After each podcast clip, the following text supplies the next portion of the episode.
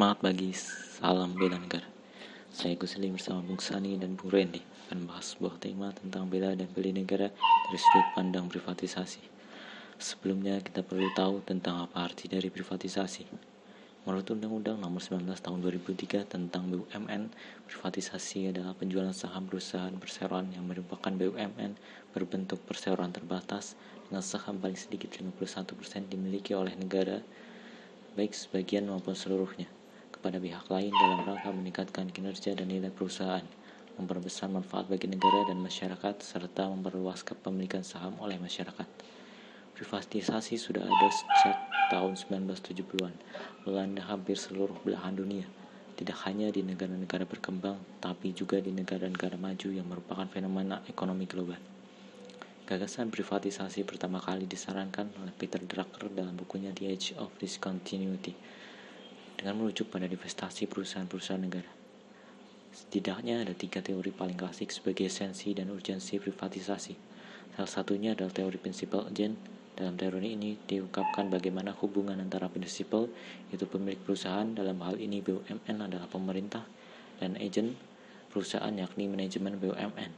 Di sektor swasta, manajemen perusahaan sebagai agent sudah jelas akan patuh kepada prinsipalnya, yaitu pemegang saham.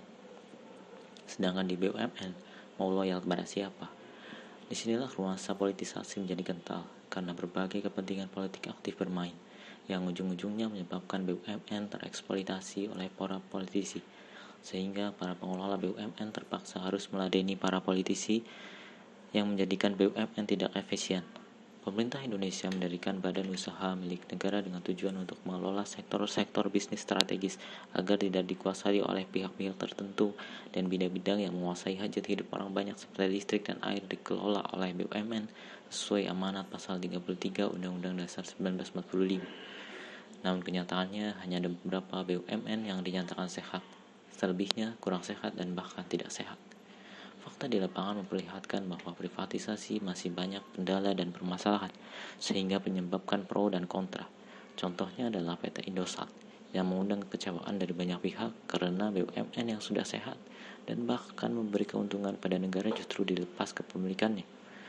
Sehingga tujuan agar BUMN yang tidak sehat diperbaiki melalui privatisasi tidak tercapai. Lalu sejauh mana BUMN yang menguasai hajat hidup orang banyak di lakukan privatisasi dan seberapa besar porsi kepemilikan pemerintah yang boleh dijual?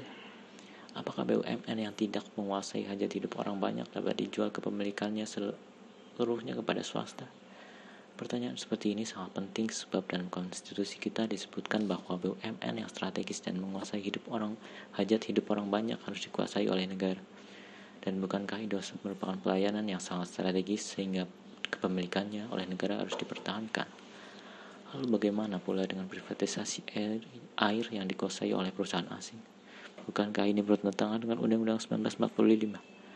Privatisasi yang terjadi saat ini selalu dimaknai dengan asingisasi. Lalu sejauh mana privatisasi itu telah memberdayakan dan menjadikan BUMN sebagai aset negara yang memberikan sebanyak mungkin manfaat bagi seluruh rakyat bila BUMN tersebut diprivatisasi? Mari kita bahas bersama dengan Bung Redi dan Bung Sani.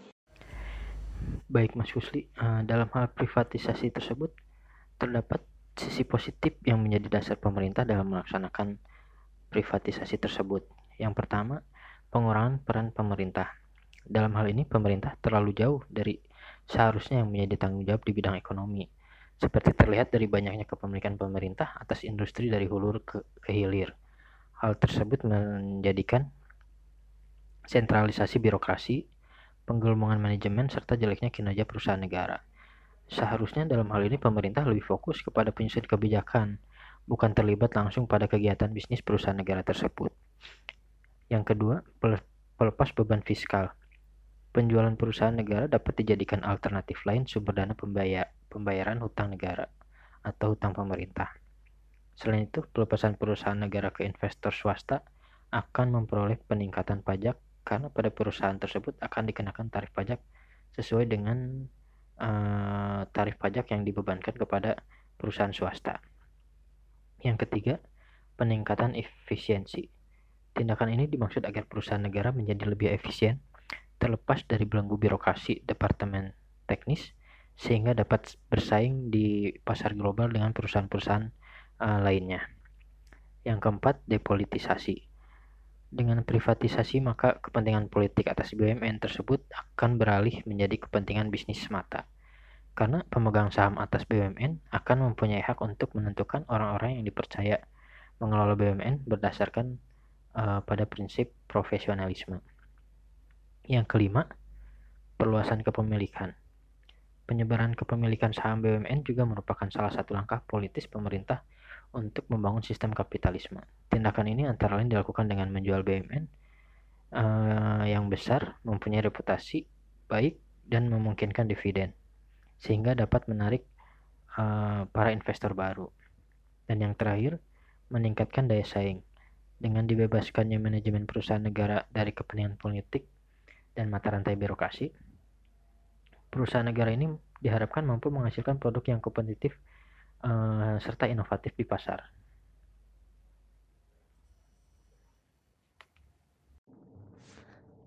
Baik, saya Sani.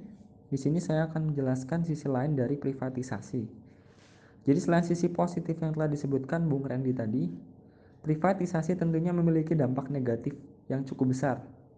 Beberapa di antaranya adalah yang pertama, privatisasi menimbulkan terjadinya praktek monopoli. Sebagai contoh, perusahaan air yang memonopoli air bersih dan bebas menentukan harga. Hal ini akan berdampak pada kenaikan harga secara sepihak karena konsumen tidak punya pilihan lain.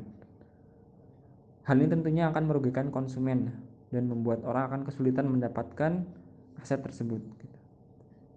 Yang kedua, kebijakan privatisasi membuat kesempatan untuk praktek suap menyuap dan korupsi semakin besar. Hal ini disebabkan karena perusahaan swasta pada umumnya kurang transparan dibandingkan badan usaha milik pemerintah. Selanjutnya yang ketiga, kesenjangan ekonomi yang mungkin terjadi akibat pemerintah hanya akan menjual aset kepada penawar terbesar. Yang pastinya orang tersebut memiliki kemampuan finansial lebih besar dibandingkan orang lain.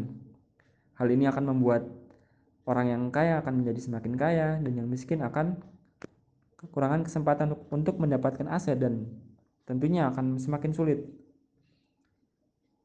Selanjutnya yang keempat, pemilik aset privat tentunya menginginkan kenaikan produktivitas dan penurunan biaya produksi. Hal ini cenderung akan mengarah kepada perampingan karyawan, sehingga berdampak pada uh, pemutusan hubungan kerja dan pengurangan upah pegawai. Jadi privatisasi ini akan mungkin memunculkan gelombang PHK besar-besaran dan akan banyak orang yang kehilangan pekerjaannya.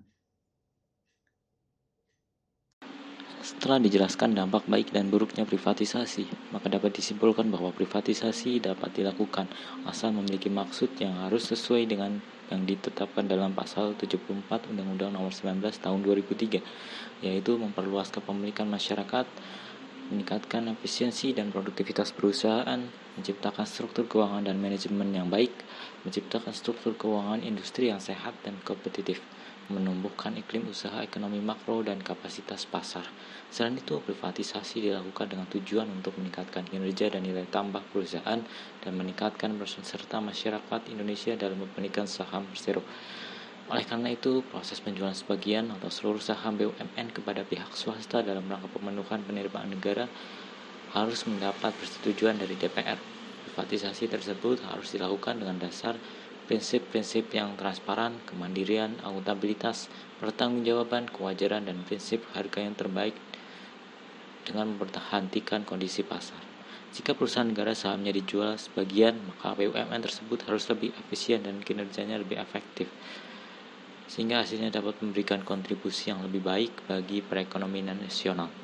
Kalaupun perusahaan tersebut dijual seluruhnya, maka perusahaan swasta tersebut harus dapat menggantikan posisi BUMN sebelumnya dan melayani atau memberikan kontribusi yang lebih baik dari sebelumnya bagi masyarakat. Demikian podcast kami kali ini.